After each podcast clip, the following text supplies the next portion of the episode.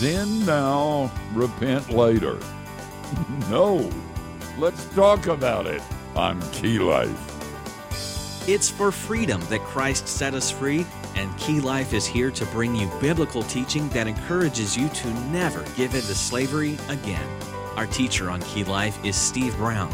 He's an author, broadcaster, and seminary professor who's sick of phony religion.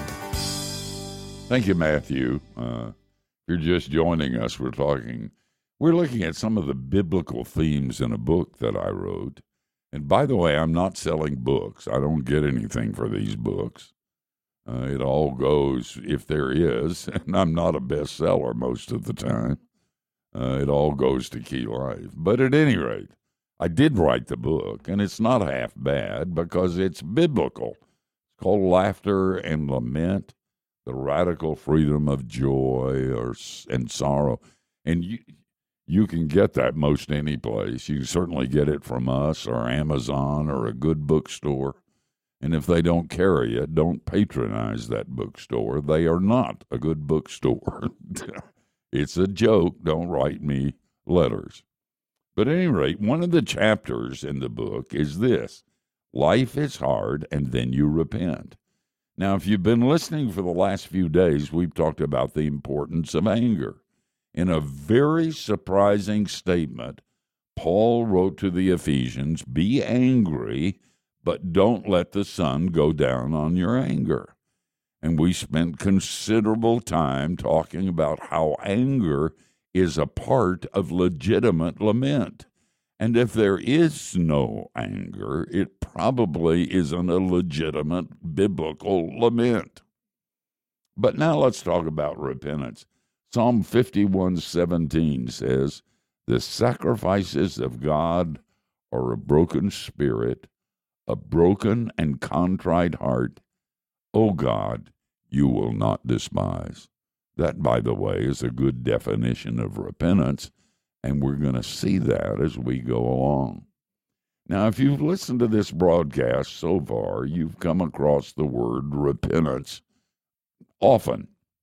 And if you keep reading or listening, you're going to come across it several more times that might be enough on the subject, but probably not.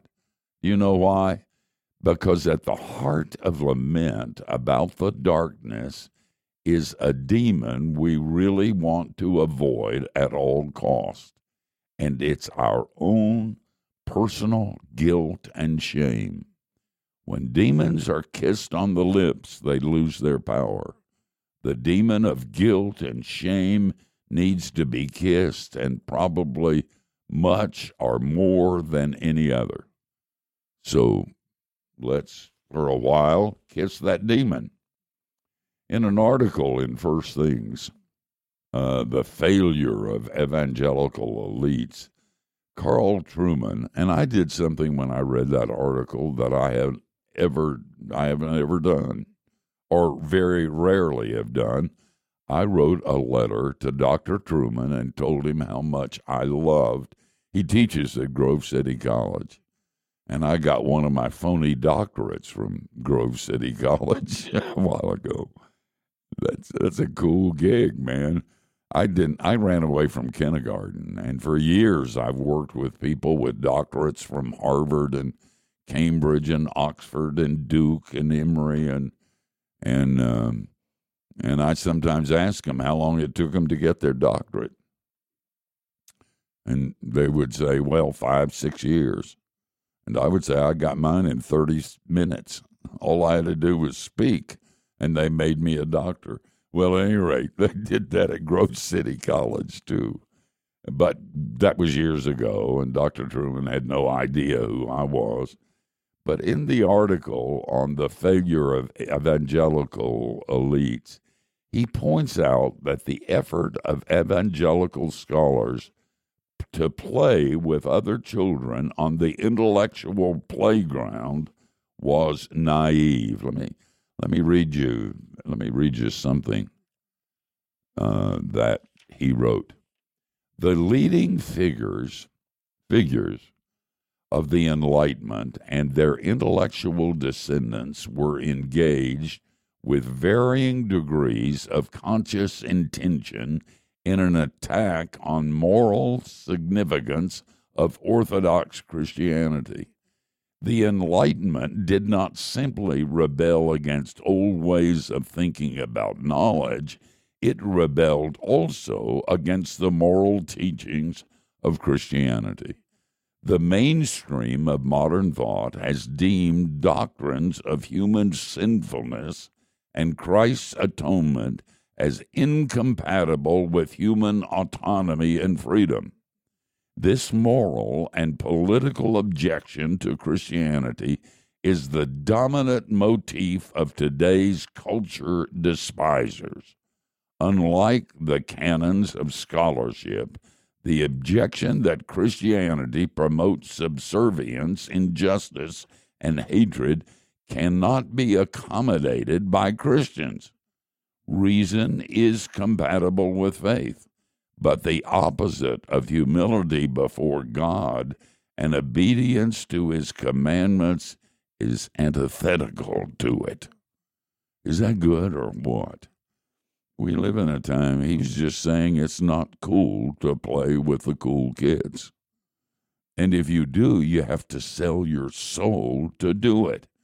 We live in a time when old ways and beliefs and gods are being cast aside and replaced with what I believe to be a utopian, shallow, and very destructive set of ways, beliefs, and gods. It's not so much that the old ones were good and the new ones bad. It is a new way to commit an old sin that has always been a part of human nature. The cancel culture isn't anything new, it just has a new name. Heretics have always been banished, witches burned, and opposing views censored there has always been an us versus them syndrome with the demonization of them. There's always been self righteousness and condemnation left and right. Conservative and liberal and orthodox and unorthodox have always tried to destroy each other. There has never been a shortage of the destruction of our enemies. Sometimes one side wins and sometimes the other side wins. There isn't a shortage of self justification either. Killers have always put a spin on murder with and what my friend uh, George, the president of Key Life, Dr. Bingham says. He says in Tennessee, the murderers say he needed killing the bank robber who said that he robbed the bank because that's where the money is can find a thousand reasons why it is fair that he or she got the money and the bank lost it. You you would be surprised by how many innocent people are in prison.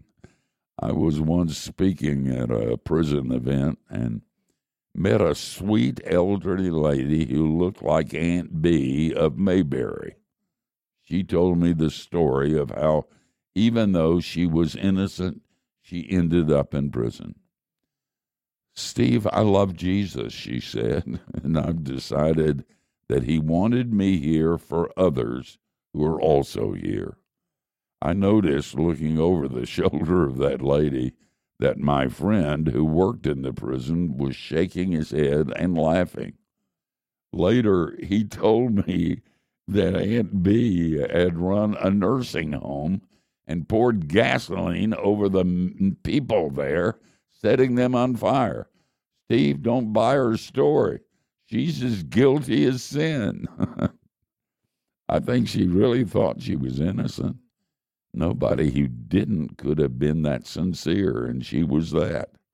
Jealousy is called love, envy is called justice, hate is called legitimate, sexual sin is called human, lying is called necessary, all in more places than you would believe, and sometimes in my life. And just so you know, and I just refuse to exclude myself. And you should refuse to exclude yourself too. Uh, in study after study, Christians go through divorce, go to prison, lie and cheat on their income taxes, and lie and cheat on their spouses at almost or more than the same rate as unbelievers. Every time one of those studies come out, I wince. Uh, they show a reality, though, that we need to face, and that's the need for repentance. Now, I don't, I'm running out of time today, and I don't have time to talk clearly about a definition of repentance. But listen to me, it's not what you think it is. Repentance is what the psalmist said about a broken, humble, and contrite heart.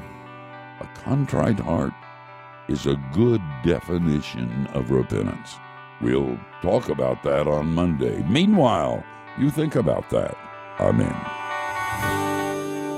And with that, we wrap up another fascinating week of Key Life, taking a tour through Steve's latest book, Laughter and Lament. And of course, you can order that at keylife.org, the very same place where you can listen to previous episodes of Key Life any old time you want.